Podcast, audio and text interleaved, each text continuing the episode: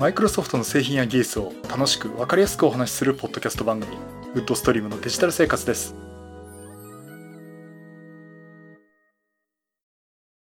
第573回目の配信になりますお届けしますのは木澤ですよろしくお願いしますはい今週もお聞きいただきありがとうございますこの配信はクラウドファンディングキャンファイアのコミュニティにより皆様のご支援をいただいて配信しております。今回も安成さん、ホワイトカラーさんはじめ合計10名の方にご支援をいただいております。ありがとうございます。ご支援の内容に関しましては、この番組のウェブサイト、windows-podcast.com でご案内しております。もしご協力いただけるとしたらよろしくお願いします。また、リスナーの皆さんとのコミュニケーションの場としてチャットサイト Discord にサーバーを開設しております。こちら、ポッドキャスト番組、電気屋ウォーカーと共同運用しております。よかったら参加してみてください。Discord サーバーの URL は番組のウェブサイトにリンク貼ってあります。はい、ということで。えー、っと、ちょっとですね、まだ仕事が忙しい状況が続いてまして。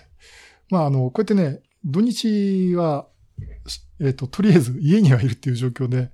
まあ、前に比べればちょっと落ち着いたところあるんですけど、なかなか気持ち的に落ち着かないところありましてね。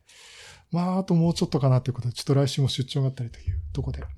えー、いろいろやりたいんですけども、えっ、ー、と、ちょっと今回も短めかもしれませんが、よろしくお願いします。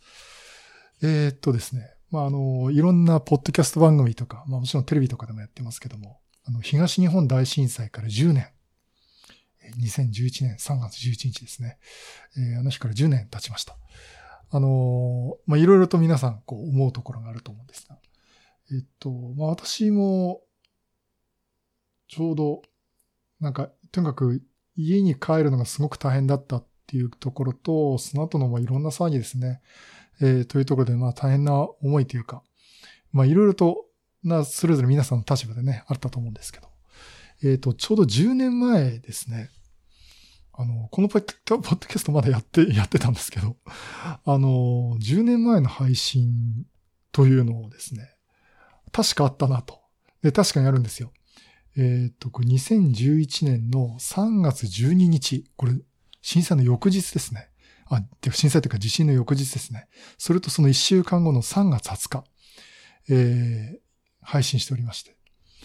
えっ、ー、と、これがね、第75回と第76回という。今、今何回だ？さっき自分で言ったんだ、573回ですけどね。だから500回以上前の。ちょうどほんと10年前ですね。えー、という配信がありまして。まあその時は、配信していいものかなっていうところがあって、まあその番組の中でも言ってるんですけどね。あの、これマイクロソフト MVP で一緒にやらせてもらってます。村島さんにね、まあこういう時だからこそ普通にやって配信すべきじゃないっていう話をその時いただきましたね。えー、なんか配信した覚えがあります。っていうことところを、その10年前の配信でも喋ってるんですけどね。あのー、まあそういったところがありまして。で、今聞いてみたんですけどね。うん。まあまあ、あの、当時の状況っていうのをいろいろ話はしています。で、いろんなことがまだ分かってない状況ですね。3月12日の状況だったんで。まあ、あと、その、東京電力がその電力的に厳しいよってことでね、みんなで節電しましょうとか、あと、その次の週の3月20日の配信では、え、まあ、マイクロソフトが Azure を使ってクラウドサービスだとかっていうのを、まあ、いろんな自治体向けても無料にで公開して支援をするっていうことをやってるとか。あとはその、当時やっぱりね、電力不足っていうのがあったんで、まあ、パソコンを効率的に抑えて使うにはどうしたらいいでしょうかっていう話をね、いろいろしてました。まあ今聞くとね、いや、そんぐらい抑えたところでもどうってことなかった、どうってことないっていうかね、そんな足しにはなってないのかなっていうところがあったんですけど、どんぐらい効果あったのかなっていうところあるんですけどね。まあちょっといろいろ聞きながら思ってました。まあ、あと、うん、喋りもまあ、今でも変わんないったら変わんないんですけどね。いや、ちょっとこれはダメじゃないかなっていうのをね、自分でダメ出ししてたりしてたんですけど。えっ、ー、とですね、まあその配信ですね、今、あの、サーバーにはまだ置けてないんですね。もう容量いっぱいになっちゃって。えー、ということで、えっ、ー、と、今日の13、18時半、えー、6時半からですね、プレミア配信で YouTube の方で第75回と第76回ですね。えっ、と、第75回は、第75回、東北太平洋沖地震について、インターネットエクスプローラー9もうすぐ正式リリースという、もうまさに10年前の話ですね。えそれと、第76回、マイクロソフトの東日本大震災対応と PC の節電というタイトルで、え YouTube の方で再配信をさせていただきます。あの、まあ、もしよかったらですね、聞いてみてください。さて、えっ、ー、と、そんな状況でですね。で、今回、あの、マイクロソフトネタというよりはですね、ちょっと番外編的にお話をさせていただきます。えー、マイクロソフトのネタは今回ないです。えっ、ー、と、プリンターを買いました。買い替えました。えー、ということで、デジタルガジェットネタで今回お話をさせていただきます。えー、私のプリンターですね、エプソンの EP806AR というモデル。これエプソンがですね、2013年8月に発売、発表発売したモデルで、えー、複合機ですね。A4 の複合機。インクジェット方式の6色インクジェットのね、えー、方式です。の、まあ、複合機ですね。あのー、実はですね、2013年って言いましたけど、あの、買ったのは翌年2014年の8月ぐらいだったかな。あの、ちょうどね、エプソンにしてもキャノンにしても、まあ他のプリンターメーカーもそうなんですけど、大体プリンターの新型って夏の終わりとかね、秋口に出るんですね。9月とかそんぐらいに発表、発売されるんですよ、新型が。その直前で、もう型落ちになるよってところでプリンターでガッと値段が下がるんですよね。まあそういうところでね、一時期あの、2年に1回買い替えてました。えー、EP802A、EP804A、で、EP806A EP806AR。まあ、R っていうのはレッドという赤いモデルですけど。まあ、そういうのを買い替えて使っていまして。うん、ただ、2014年でその翌年でも全然使えてて壊れてなかったっていうのもありましたんで、そのずっと使ってたんですよ。結局ね、6年半ぐらい使い続けてたということで。で、実際今でも現役で動きます。写真プリントをしても綺麗に出ます。まあそういうことでね、買い替える必要ないかなと思ってたんですけども、あの、実は今プリンターって私ほとんど使わないんですよね。まあそういうのもあって買い替えなかったっていうのもあるんですけど、一番使ってるのは誰かっていうと、うちの娘なんですね。まあ学校でいろんなもん勉強で使ったりとか、あとは、あの、オンラインで、まあ在宅でね、授業を受けるっていう時でも、やはりこう、プリンターに紙に印刷してそれに書いてくださいとかいう感じの授業があるらしいんですよね。で、まあ絶対ではないんでしょうけど、やっぱり紙に書いてくださいっていうところもあって、学校の教材を iPad から印刷をして勉強して授業を受けるっていうことをやってるんで、実はプリンターは一番うちの娘が使うんですね。まあそういうところでいろいろ使ってて、最近あの、ペーパークラフト、キャノンのサイトからね、ペーパークラフト、まあエプソンプリンターなんですけどね、キャノンのサイトからペーパークラフトダウンロードして、PDF で印刷して自分でいろいろ作ったりとかしてるんですけども、どうもね、色ムラが出るって言うんですね。あの、確かに色ムラ出るんですよ。あの、ペーパークラフト、まあ普通の紙に言ってね、ペラペラなんですけど、それなりに組み立ててできるんですけども、あの、単色で結構広い範囲に塗りつぶすようにね、印刷するようなものだと結構ムラが出てきて、ただこの前ムラどこじゃなくてですね、もう筋が入っちゃってるんですね。違う色が出てきちゃってるっていう状況で、もうお父さんプリンターが壊れたと。うん。もう買い替えだと いう話で、えー、でもお金ないしな、つってたんですけど、まあ結局ね、あのー、もううちの奥さんの方も、もうこれ、もう使うのはあんたじゃなくて娘の方だから、うちの子供の方だから、家計で出してあげるからプリンター買い替えましょうと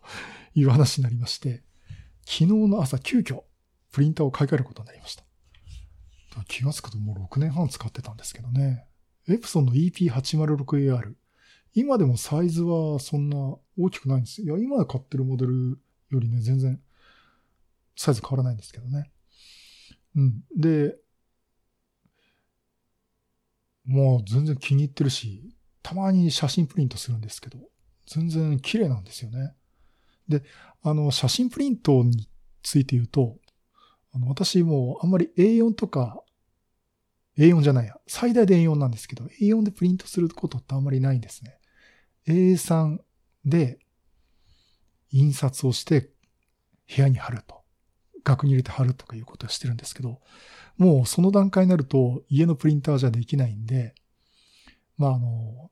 要はゆる専門業者ですね。そっちにプリントして送ってもらうということをしています。えー、まあ、ユーマグでも紹介してもらったんですが、どんどんプリントっていうね、あの、プリントのところがありまして、そこにこうデータを送ってくると、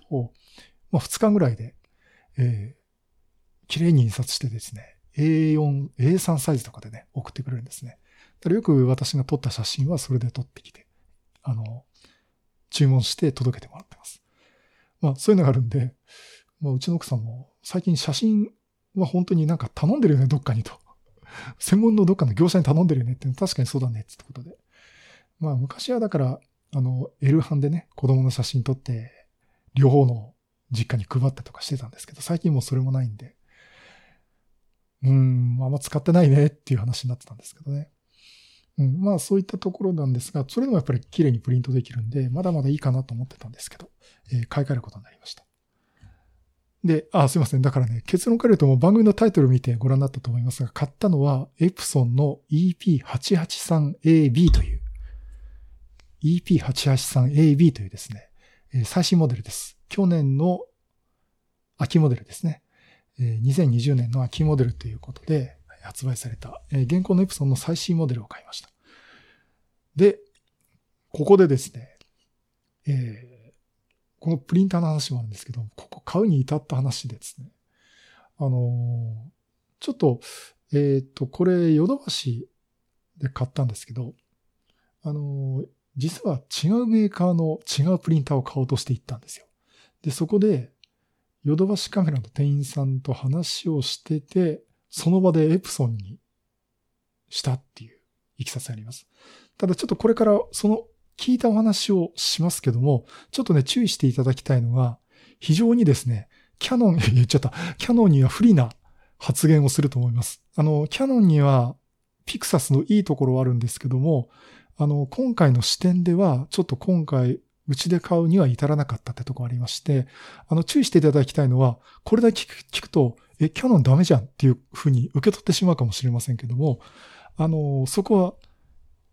注意していただきたいと思います。こういう意見もあるけど、いや、そうじゃないんじゃないっていう話もあると思いますし、あの、よかったら、あの、ご意見ね、いただければ嬉しいですし、あの、ディスコードのね、あの、コミュニティの方でもご意見いただけると大変ありがたいんですが、えっ、ー、と、ちょっとそこのいきさつを、まあ、参考情報としてお話しさせていただきます。でね、あの、プリンター買おうとしてた時に、一つあったのが、インクのランニングコストなんですよね。で、これね、かなり前の情報をずっと信じ続けちゃったっていうのがありまして、あの、実は私、あの、エプソンのプリンターにしてもインクのランニングコストは結構高かったんですよ。っていうか、あの、そもそもインクジェットプリンターで段階でね、ランニングコスト高いんですね。うん。まあ、それでね、仕方ないっていうところもあって、実際その春先に、春先って去年の春先ね、あの本当に娘がその学校の授業のプリントをどんどんどんどんするんですよね。で、インクがどんどん減るんですね。で、お小遣い足りないってって最後家計から出してもらったんですけど、もうそんぐらい大変な思いをしてたんで、あの、プリンターのインクのランニングコストって気になってたんですね。でね、ちょっと前ってかなり前なんですね、それでもね。あの、エプソンのプリンターのインクの減りが激しいですと。で、ランニングコストでいくと、キャノンの方がいいっていう説があったんです。で今でもネットを調べるとそういう説が流れてます。あの、うちの奥さんも調べたら、なんか、キャノンの方がいい、ランニングコストがいいっていうね、話をしてた、見たって言ってたんですけど。それ実は私もすごく思ってて、それであの、えっと、まず、エプソンのインクって、あの、インクのカットリッジありますね。あれ実際入ってる容量の半分ぐらい使ったところでもう少ないですって言い始めるんですね。で、まだ残量がある状態でインクが切れましたっつっても印刷ができないんですね。で、まだその開けてみたら残ってるじゃないかっていう動画とかもあって、どうもこれエプソンって効率が悪いぞと。で、それに比べてキャノンは割とギリギリまで使うよって話を聞いてたんですよ。だから、うん、あの、写真画質にこだわるっていうところで私エプソンなんですけど、うん、キャノン、コストのこと考えるとね、キャノンかなと思ってたんですね。で、今回は、あの、キャノンにしようと思ってました。で、一つがそのインクのランニングコストをずっと信じてて、安いってことを信じてたということと、あとは、印刷する目的ですね。あの、前は写真をバリバリ印刷するぜことでした。写真を印刷するっていうことしかあんまりなかったんです。で、今は写真も印刷はそれしたいけど、本当に飾りたい写真撮るんだったら、私はどんどんプリントに頼む。もしくはヨドバシのね、プリントサービスに頼むってそのぐらいだったんで、まあ写真の画質はこの際いいかなっていう。それでも今はもう十分綺麗ですしね。いいかなと思ってたんですね。えっと、キャノンはですね、ブラック、シアン、マゼンダ、イエロー、グレー、あとは顔料のグレーという構成なんですね。あの、ポイントはこの顔料のグレーなんですね。あの、まあ、インクって2つ方式が、まあ、いろいろ方式がありまして、染料インクと顔料インクってなります。で、これ染料インクっていうのは、あの、紙ににじませるようにして印刷するものなんですね。で、顔料インクっていうのは、インクの粒をですね、紙に叩きつけて、あの、印刷をするっていう方式なんですね。です、ですから、あのね、染料インクっていうのはすごく色の細かさっていうか、鮮やかさっていうかね、そこら辺の表現が多彩なんですけども、一方その顔料インクっていうのはそこまでいかない。で、顔料インクは、あの、粒を叩きつけるんで、色の滲みとか、それこそ水に濡れた時とかね、本当に濡れちゃったらしょうがないんですけど、色の滲みとかには強いんで、文字とか印刷するにはいいっていうことがあるんですね。あの、実はそれは、ずいぶん前の CP プラスでエプソンブースで染料インクの方が写真にはいいよってことを散々あの、教えてもらいまして、途中から私あの、染料インクタイプに変えたんですけどね。まあそういういきさつもあったんですけど。そういうのがあったんですけど、まあ今回は、文字を打つと。つまり学校の教材を印刷するっていうのだと文字中心だなと思って、かといって写真も印刷したいんで、あの、レーザープリンターの方には行かなかったんですけど、あちょっと顔料インクの黒使った方がいいかなっていうところもありまして、えー、これキャノンだろうと。ピクサスにしようかなと思ってたんです。それだと、が、あの、会社のですね、プリンターなんですけども、これキャノンの TS8、8000いくつだったかな？あの、ちょっと今の型落ちなんですけど、あの、他の色、例えばシアンとか色とかマゼンダが空になっても、目的の黒が残ってれば黒でちゃだけでちゃんと印刷してくれるんですね。で、イプソンは、どれか一つかけると印刷してくれないんですよ。だったと思うんですけど。まあ、806はそうでした。えー、というのがあって、黒でなんとかギリギリ持たせるんだったら、これキャノンかなと思ってたんですね。まあそういうことで、えー、キャノンのプリンター行くかと、ピクサス行くかということになりました。で、一方ちょっと一応エプソンの方も言っておきますと、すべて染料インクです。あの、写真の鮮やかさは、あの、エプソンの方がいいと思います。まあいろいろ意見あるんですよ。あの、キャノンはやっぱりカメラメーカーのキャノンならではのところなんで、あの、すごく色合いもカメラの、デジタルカメラの色合いに近いものが出せるっていう話もありますし、あの、グレーっていうのがあるんですね、キャノンはね。で、エプソンは、シアン、マゼンダ、イエロー、ブラック、ライトシアン、ライトマゼンダっていう、えー、いう風になってまして。あの、色の構成がちょっと違うんですけども、その、グレーを使うという下地をグレーにして印刷して綺麗に出すっていうキャノンに対して、エプソンは、あの、シアンとかマゼンダの微妙な色を使って色調整をするってところでね、あの、色の調整の仕方が違うんですね。まあ、これすいません。ご専門の方にちょっとお話しいただいた方がいいと思うんですけども、まあ、あの、そういったところで、どうしようかなってところで、私はね、まあ、これ好みの問題だと思うんですけども、見比べて、素人目にながら見比べて、エプソンの方が綺麗だなと思ってます。写真画質は。うん、これエプソンだなと。I love エプソンだなというところでずっとエプソンしてました。まあ、ということでね、ちょっと悩むとこあったんですけども、まあ、今回は文字印刷中心、ランニングコスト優先と思っていたということと、まあ、ちょっと写真は別のプリンターとかで業者に頼むからいいかなっていうところで、キャノンと行きました。で、キャノンって、さあ、いざ買おうと思ったらどれなんでしょうっていうと、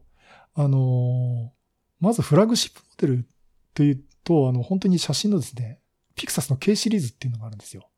高精細な。えー、本当に写真プリントにも適したものっていうことで。ただ、今回ちょっとそこは違うんで、まあ、てっきりね、これ悪いお友達にこっち進められるんじゃないかと思ってドキドキしてたんですけど、まあそういうことなくてですね。で、あの、キャノンのピクサスシリーズって TS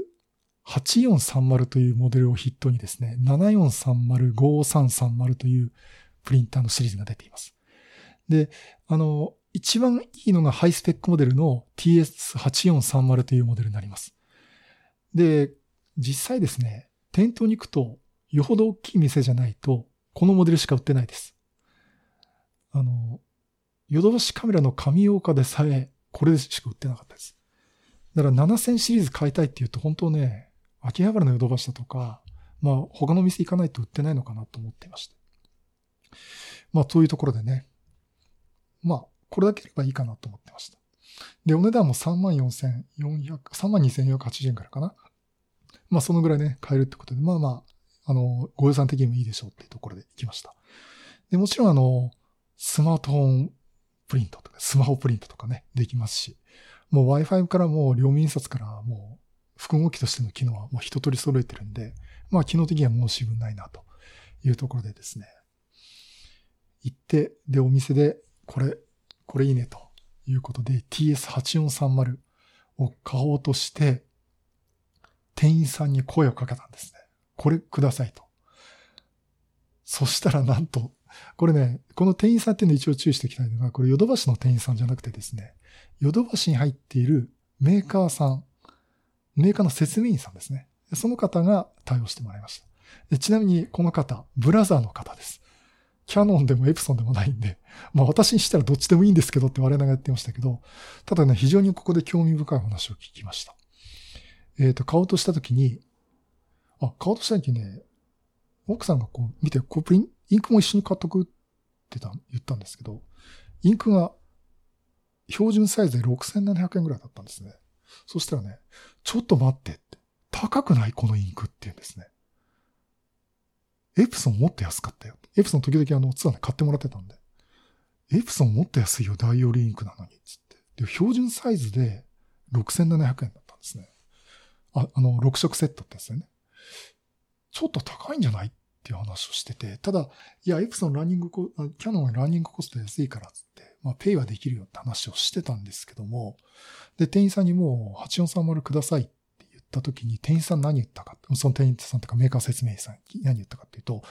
このプリンター、インクが結構高くついちゃうモデルですけど、大丈夫ですかって言うんですね。えー、って話になったんですよ。で、あの、インク、あすいません。なんか今日短めにって言いながら結構長く喋っちゃってますね。これ編集なしでいきますかね、今日ね。で、あの、インクがね、これ、標準容量のタイプでセットで6700円ですけど、つまりダイオールタイプ、エプソンで言うとこの L タイプってやつですね。にすると、各色揃えて1万1000円超えるって言うんですね。インク、インクセットで1万1000円超えるってちょっと今までなかったですよね。エプソンだって標準タイプで4700円とかで高くても確か6000円円ぐらいだったんですね。大容量タイプでもね。なのに大、標準タイプで、キャノンは標準タイプで6700円で、大容量タイプにすると1万1000円超えるって言うんですね。で、大容量タイプ調べたらどこにも載ってなかったんですが、どうもキャノンってね、大容量タイプは、あの、色、個別で、あの、セットで売ってないですね。単色売りなんですね。で、合計すると、なんと、1万1000超えるんですね。ちょっとね、あの、Facebook で私をフォローされてる方、お友達の方ですね。ご覧になってると思いますけども、えっとね、1本、シアン、マゼンダ、イエロー、ブラック、グレー。これが1本1914円。ブラック顔料が1793円。合計11,363円になります。これあの、キャノンの直販サイトの値段ですね。で、6色標準パックと言ってるのがキャノンが6787円。まあ、ヨドバシで言ってる値段とこれ一緒です。で、一方、エプソンはですね、えー、6色標準パック。これ、今回買った EP883AB の、えー、亀と言ってるタイプのインクなんですけども、えっ、ー、と、標準パックで4224円。6色増量パックで7678円なんですね。全然違うんですよ、ここで。確かにね、これ、言われて今頃お前気づくなって怒られそうなんですけど、高くないって奥さんの言ってるのその通りだったんですね。で、店員さんも高く、高いですって言うんですね。いや、でもこれランニングコストがあって私が言ったら、いや、と言うんですね。で、何かと言ってると、その、説明員さんのお話では、えっ、と、とにかくキャノンは細かい粒で出します。そのために、あインインクのノズルからね、細かい粒で出します。で、その粒で出すにあたってすごく高温を出すらしいんですね、ヘッドがね。で、その高温の影響を受けないように、インクカートリッジの中にある程度スポンジを入れてクッションを入れてるらしいんです。その高温の影響を与えないように。ちょっと私も専門的なことはわからないんですが。そのために、実際のインクカートリッジの半分ぐらいがスポンジだって言うんですね。だからなんか、大容量買ったつもりでも、そんな見た目ほど入ってないし、意外と早くインクが切れてしまう。しかも高いことが言えるっていうんで、ちょっとランニングコスト的にこれ、高いんですよっていう話されたんです。あの、一応言っておきます。ただ一方、顔料インクタイプも用意されてるし、色合いに関しても、やっぱりキャノン、カメラメーカーのキャノンならではのところもあるっていうところもあるんで、それなりにいいところあるんですけども、それ言うとね、あれっていうところになっちゃうんですね。うん。で、それともう一つこれ言われたのが、ハイインクタンク。あのまあ、これプリ、インクジェットプリンターみんなそうなんですけども、まあ、あの無駄なインクっていうかね、それをね、タンクに詰めていくんですね。入れていくんです。で、実際エプソンにしてもハイインクタンクってとこに、まあ、あの、スポンジとは言いませんけど、そういうね、あの、吸収剤みたいなのがあって、そこに溜めていくんですけども、それがいっぱいになっちゃうことがあるんですね。で、あの、それ私前の EP806 じゃない、804の時にもハイインクタイプが、あ、違うな。802。いや、その前の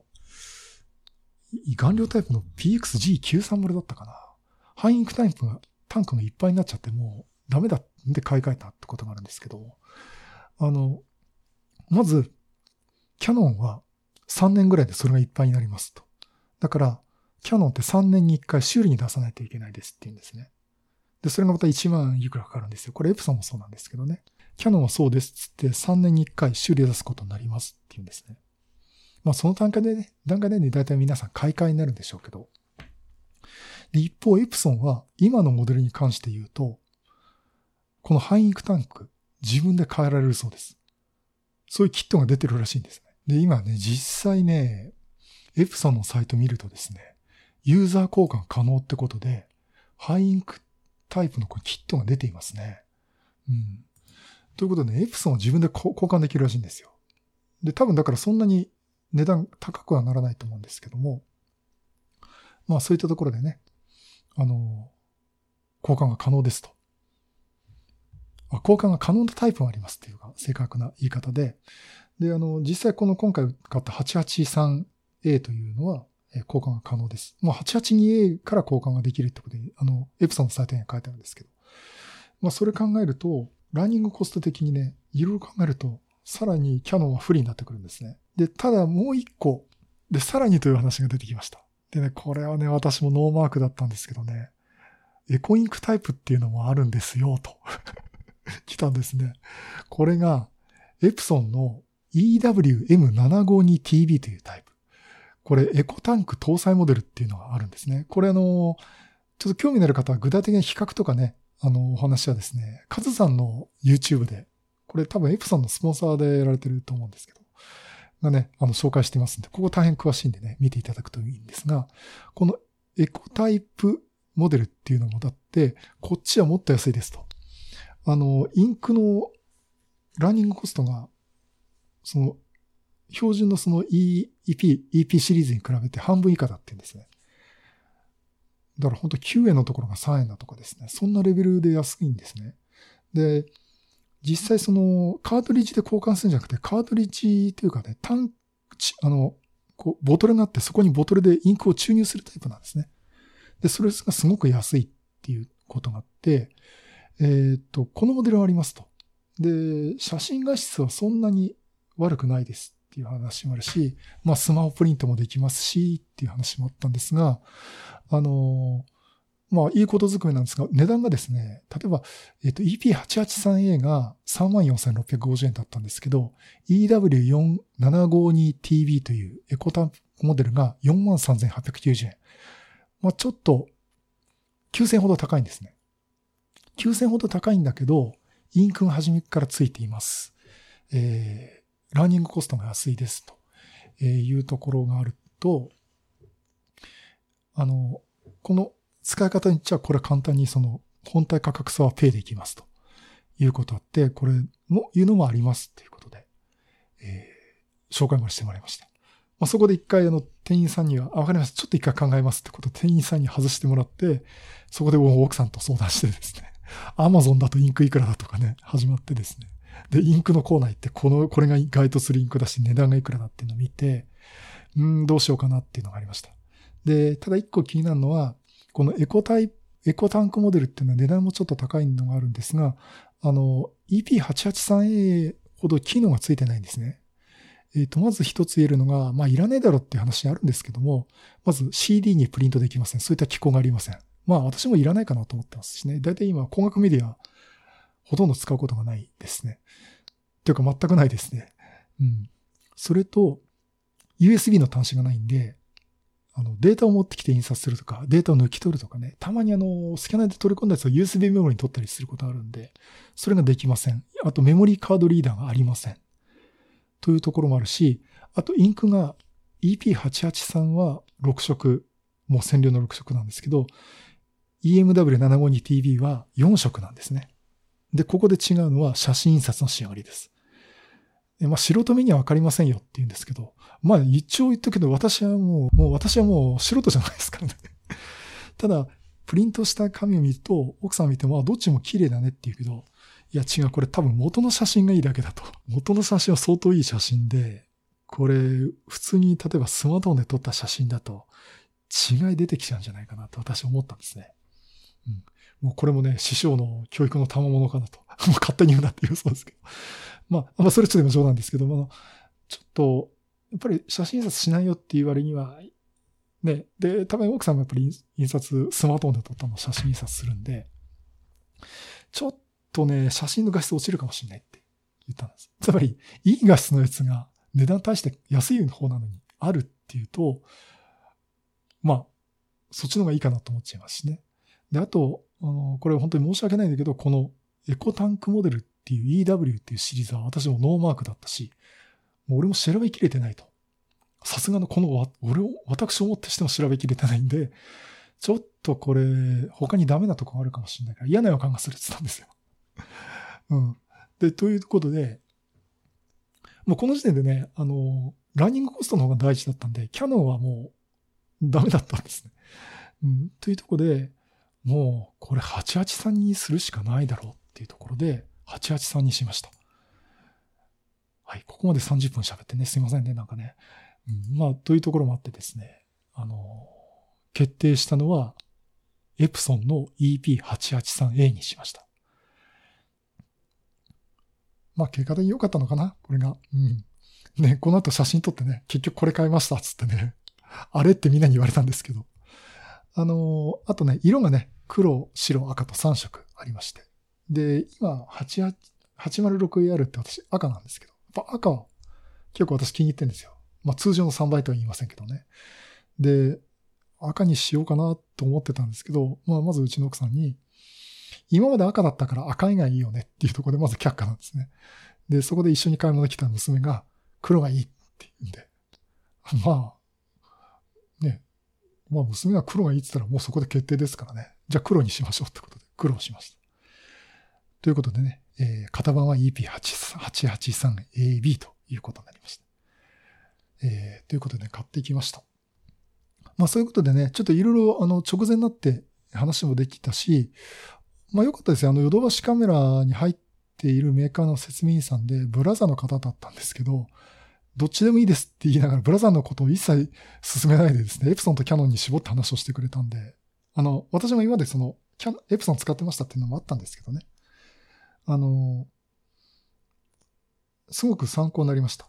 ただそれと同時に、ちょっと今まで話しちゃうと完全にキャノンが不利な話になってしまうんで、えっと、Facebook に書いたリスナーさんっていうかね、えー、お友達の方も、いや、私はずっとキャノンですよっていうところと、えっと、私もキャノンですと。ただ、トータルのコストとか比べると、どっちがいいんでしょうねっていう方を、ことを書かれる方もおられます。あの、例えば、えっ、ー、と、YouTuber のね、うずさんとかになると、完全にキャノン推しですよね。で、自分でキャノンし出してますんで。まあそういうところもあるんで、あの、これだけ聞くと、キャノン不利でね、迷ったらこれ私はエプソンっていう風になっちゃいますけど、そこはね、ちょっと皆さんあの注意して、実際買われるとかね、調べた方がいいと思います。まあ、そのうちあれですかね、電気屋ウォーカーで、たまには偏ったプリンターの話をして、あ、偏っちゃダメか。まあ、今の話、同じことしたってもあれですけどね。まあ、あの、そういう機会があったらね、あの、まあ、そういうお話があったら、そういう皆さんの意見をね、聞いていただくといいかなと思っております。そして、ということでね、えー、買ってきました。エプソンの EP883A、B。いいですね。買ってよかった。こっちによかった。うん。あの、えっとですね、やっぱり写真のプリントの質なんですけど、えっと、なんかね、色に深みが出ました。あの、悪い意味じゃなくて、ちょっとこう、同じプリントをね、iPhone からしたんですけど、なんかね、今では88、806より883で出した方が、なんか、私の好みのしっくりカチッと深みのある色が出ています。あの、というところで、好み的にはね、これ 883AW、あ、883AB 良かったなと思ってます。それとね、えっ、ー、と、興味のあるところのセットアップどうするかっていうところなんですが、これがね、だいぶ進化してますね。やっぱり6年、7年の時を経てっていうところもあるんですけども、えっ、ー、と、基本的に言うと、このプリンターは主役がスマートフォンです。パソコンじゃないんですね。で、何やるかっていうと、あの、まずね、電源入れてくださいと。そうすると電源入れると、液晶パネルに初期状態で QR コードが出るんですね。それを iPhone で読ませるんです。で、iPhone で読ませると、その QR コードからアプリをダウンロードしてくださいって出るんですね。このアプリというのが、エプソンスマートパネルというやつですね。えー、というもので、実際、これあの、プリント、写真プリントも全部してくれる、まあ、スマホアプリなんですけども、ここにセットアップを始めると、Bluetooth でまず繋ぐんですよ。iPhone じゃなくて、あの、Wi-Fi じゃなくて。で、あの、初期状態設定しますっつって、どんどん説明が出てくるんですね。で、説明と出てくるのと同時に、ちょっとプリンターと連動するんですね。で、Wi-Fi の設定をしますって言うんですね。で、Wi-Fi の設定も、勝手に iPhone で調べてくれてですね。今、私の部屋の、ね、シノロジーのナス、ナスシノロジーの Wi-Fi ルーターの SSI で拾ってきて、これいいよね。これで繋ごうかっていうのが iPhone 側に出てくるんです。iPhone のアプリで出てくるんですね。で、はい、この SSI でパスワード入れてって言うから、まあね、WPS とか使うのかなと思ったんですけど、パスワード私も入れるのがいいんで、パスワード入れたら、じゃあプリンターに設定しますって iPhone がプリンターに設定してくれるんですね。プリンター何も触らないんですよ。で、設定してって、で、じゃあ次インクを補充します。あ、違う、その先にインクを補充しますなんですね。で、インクを補充しますの全部 iPhone の画面に出てくるんで、説明に従って6色入れるんですね。で、6色入れて、入れてる間に10分ぐらいそのインクの充填作業がありますってことで10分ぐらい待たされるんですけど、その待ってる間に Wi-Fi の設定しましょうか、他の設定しましょうかってことは時間を無駄に使わせないんですよね。ということでね、すごく効率的にセットアップができて、楽です。すごく良かったです。グッドジョブだ、エプソンっていう感じなんですね。で、あのすでにはその私も奥さんも娘も iPhone 使ってて、まあ、エアプリントでプリントするんですけども、えっ、と、今までもう使ってるそのまま、設定そのままで、えプリンターの出力先を EP806AR から新しい EP883AB っていう表示されるようにこっちに切り替えてやってるだけで、そのまま印刷できますんで、スマートフォンにしても iPad にしても、そのままの環境で使えます。もっと機種に切り替えるだけですね。すごく楽です。あ、いいじゃんっつって、で、これスマホプリントも出せるっつってね、プリントセットアップした時にやってみて、やったーっつって、ちゃんと印刷できたって思った時に、あ、しまった。パソコンのプリントアウトする設定忘れてたと。もうパソコンすっかり頭しになってるし、エプソンの説明書にもスマートフォンのアプリにもパソコンの話あんまり出てこないんですよ。で、説明書めくってったら、パソコンで使いたい場合は、こういう風に設定してくださいって出てきて、なんかね、パソコンがね、おまけになってるんですね、完全にね。うん。で、あの、パソコンのセットアップもしました。で、えっ、ー、と、CD がついてるんですけども、CD なんか一切使わなくずに、epson.sn というサイトにアクセスすると、あの、セットアップの、あの、サイトに流れてて、セットアップ始めるっていうことで、検索のテキストボックスに、パソコン、あの、プリンターの機種名にですね、EP883AB って入れてる、入れると、まあ、候補が出てくるんで入れて、じゃあセットアップしますって勝手に始めて、もう Wi-Fi ももちろん繋がってます。もう、インストール先が決まってるんですね。このプリンターにインストールするけどいいよねって。883だねっつってドライバー勝手にダウンロードして、いろんなユーティリティこれ入れますかっつって、本当ボ指示通りにボタンポチポチ押していくと、もう印刷、あの、インストールできるっていう感じです。だから私のパソコンと、娘のサーフェスラップトップ3と、奥さんの FMV とですね、ノートパソコンとですね、全部セットして、えー、まあ、家庭内上司って言われてますけどね、あの、インストールできました。もうすんごい簡単でした。で、実際印刷はしてみてるんですが、まあ、写真は今言った通り、あの、すごく深みのある、えー、私好みの色も出ましたし、あとは、まあ、娘のペーパークラフトもですね、あの、芝が入ることなくですね、綺麗に印刷できて、まあ、新しいプリンター綺麗と。まあ、そういうことでね、あの、喜んでもらいました。まあ、そういうとこで一通りセットアップできましたって今喋ってるとこで、Mac の方のセットアップ忘れてましたんで、まあ、Mac からプリントすることはあんまりないんですけどね。大丈夫かなこれ？まあ今ね、M1Mac だとなんかプリンタードライバーがないとかいろいろ言ってるらしいですけど、まあまあ多分大丈夫なんで、この後ちょっと Mac もインストールしたいなと思っています。まあまあそういったところでね、あのー、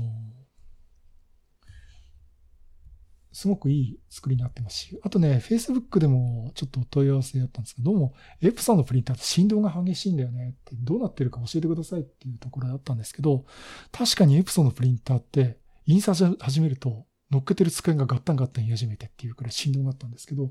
今は振動そんなないですね。うん。あの、台が揺れるとかそんなことないんで、かなりあの振動も抑えられています。うん、というところで、そこらの問題っていうのは解消しつつあるのかなと思っています。はい。えー、というところでね。まあまあ、あのー、まだ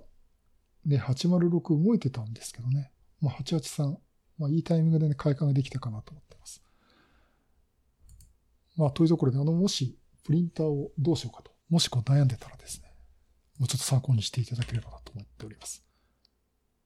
まあ、あの、私の話参考にすると多分エプソンになってしまいますけどね。まあ、キャノン派の方もどっかいると思いますんでね。うん。まあ、あの、そちらもいろんな意見見て聞いてですね、あの、決めていただければいいかなと思っております。あれですよね、キャノンって敵に言わしちゃいけないんですよね。あの、こう、ニコンとキャノンが仲悪いって言って、あの、新宿のマップカメラは、そのために売り場を分けてるっていうくらいなんですけど、どうでしょうね、エプソンとキャノンっていうのね。でもやっぱりこのプリンターのね、技術競争っていうのは本当素晴らしいところがあって、いや、ああいう熱い製品使って作ってみたいよねっていう話一回会社でもしてたことがあったんですけどね。一応言ってきますけど、やっぱり顔料インクならではの文字印刷の綺麗さっていうかね、細かさというのもありますし、あの、キャノンならではのいいとこもあるんでね、あの、本当に、あの、一応何度も言いますけど、いろんな意見聞いて決めていただければいいと思っています。えー、ただ一つ言います。私に相談してきたら、間違いなくエプソンを勧めます。エプソンいや、アイラブエプソンですよ、私。うん。やっぱり。ね、と、とにかく今は EP883A シリーズ。これはお勧めしたいと思います。今のところ悪いとこ何も見つかってないです。インク代が高いのは どれも、どれもなんですけど。えー、ということでね、まあ、ちょっとあのー、今後もこう使っていって、まあそのうちこうスキャナーで取り込みとかね、まあいろんなこうお話する機会があったらね、したいと思ってますし、こう Windows となればなんか連携して面白いことがあればお話したいと思っておりますえー、今後もね、こういったデジタルガジェット、プリンターとかパソコン周辺機器も話もしていきたいと思っております。はい、ということかな。えでですね、これあの、ちょっと今日は時間がないかな。ちょっとね、明日出張なんでいろいろ落ち着かないんで、時間取れないと思いますけども、YouTube の方でも実機見てですね、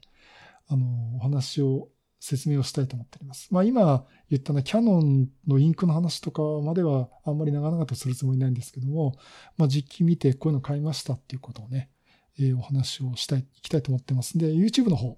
多分来週になると思いますけど、あの、配信したいと思いますので、よろしくお願いします。はい、そういうことで、またいろんなネタ集めてお話したいと思います。またよろしくお願いします。